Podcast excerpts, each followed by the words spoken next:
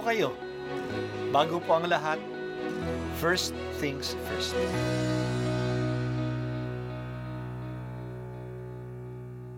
Good morning po. Sinisimulan po natin ngayon ang first things first. At dito po, tinatalakay natin sa unang bahagi ng umaga natin ay ang first readings na binabasa po sa banal na misa. Ito pong tinatalakay natin kasi madalas po kasi marami na tayong alam tungkol sa gospel readings. Pero konti po ang nagsasalita sa first readings. Pero ang first readings, bahagi din po yan ng Biblia, ng banal na kasulatan. Kaya susubaybayan po natin ang mga first readings, basahin po natin at kuminsan kailangan ng basahin ng dalawa o tatlong beses bago maintindihan kasi hindi po tayo sa familiar sa mga istorya at sa mga kaisipan na tinatalakay dito.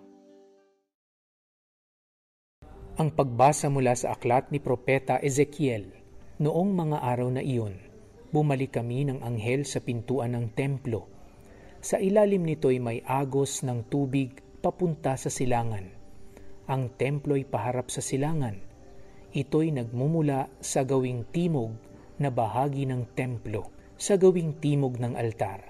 Lumabas kami sa pintuan, sa gawing hilaga, at iniligid niya ako papalabas sa pintuan, sa gawing silangan.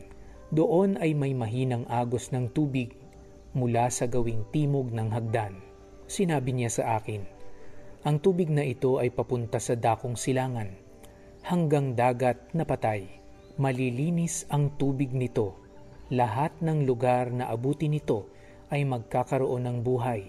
Sa magkabilang pangpang ng ilog ay tutubo ang sari-saring punong kahoy na makakain ang bunga.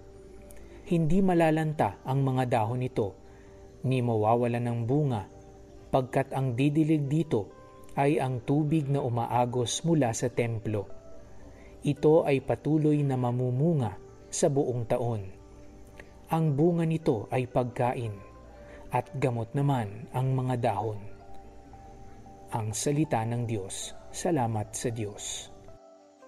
Inaalaala natin ngayong araw ang pagtatalaga ng St. John Lateran Basilica sa Roma. Bakit natin ito inaalaala? Anong kinalalaman natin dito sa Pilipinas sa isang simbahan sa Roma? Ang St. John Lateran Basilica ay ang katedral ng Santo Papa. Kaya ang simbahang ito ay sumasagisag sa paglilingkod ng Santo Papa, hindi lang sa lungsod ng Roma, kundi sa buong mundo. Inaalaala natin ang pagtatalaga ng mga simbahan kasi ang simbahang bato ay mga external manifestation ng simbahan bilang bayan ng Diyos. Dito nagtitipon ang bayan ng Diyos. Dito ginaganap ang mga banal na gawain tulad ng misa at ng iba pang mga sakramento na nagpapabanal sa mga tao. Pinakikita ito ng ating pagbasa ngayon na galing sa aklat ni Propeta Ezekiel. Noong panahon ni Ezekiel, ang templo sa Jerusalem ay wala na. Sinira ito ng mga Babylonians at ang mga Hudyo ay ikinalat sa buong Babylonian Empire. Pero naniniwala ang mga Hudyo na sila'y titipunin uli ng Diyos. Makakabalik uli sila sa Judea at itatayo uli ang templo.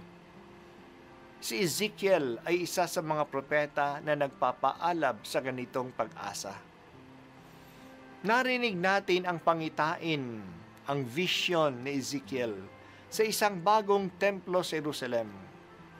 Sa templong ito ay may isang maliit na bukal. Habang dumadaloy ang tubig, dumadami naman at lumalaki ang patak na naging batis, na naging maliit na ilog, naging malaking ilog at dumaloy ito sa dagat na patay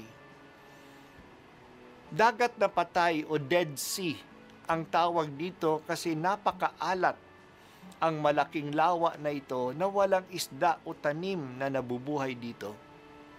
Pero kung saan dumaloy ang tubig na galing sa templo, nagkaroon ng buhay sa dagat na patay. Ang pangpang ng ilog ay napuno ng mga buhay. Maraming puno ang tumubo. Ang mga punong kahoy doon ay puno ng bunga at buwan-buwan namumunga. At ang mga dahon ng mga punong doon ay medicinal na nagagamit sa paggamot.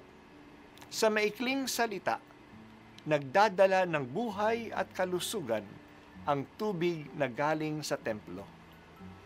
Pinapakita ng pangitaing ito na ang gawain sa templo ng Diyos ay hindi lang nanatili sa templo. Ang epekto ng templo ay dumadaloy sa labas ng templo at nagbibigay buhay. Yan ang kahalagahan ng simbahan hindi lang simpleng building na pinagtitipunan ng mga tao para sa isang activity tulad ng nangyayari sa isang concert hall o isang auditorium o isang all-purpose hall. Banal ang simbahan sapagkat dumadaloy mo rito ang kabanalan sa mga tao at sa kapaligiran.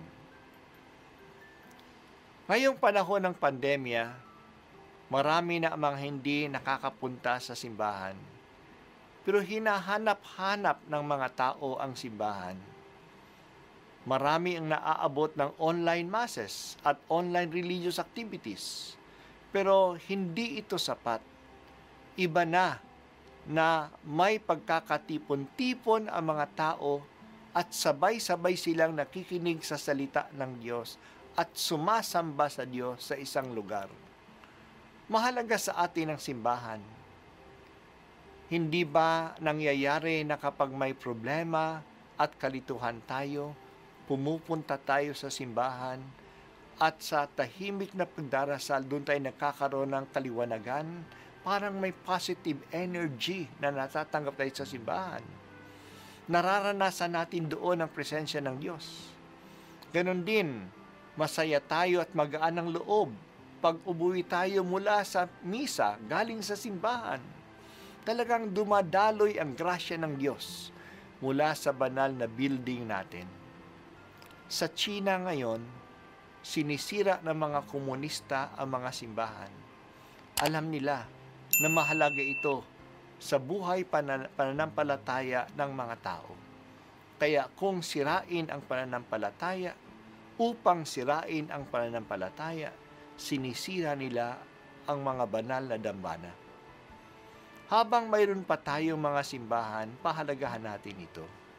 Gamitin natin ito, puntahan natin ito. Ang ating pagdarasal at paglapit sa Diyos ay hindi rin sana maging pansimbahan lang. Mula sa paglapit natin sa simbahan, magkaroon sana tayo ng epekto sa ating buhay at sa buhay ng mga malalapit sa atin. Dumaloy nawa ang buhay, ang kabanalan at ang kagalingan mula sa mga dambana ng Diyos. Ito po ang unang pagbasa at ako po ay si Bishop Broderick Pabilio dito sa First Things First.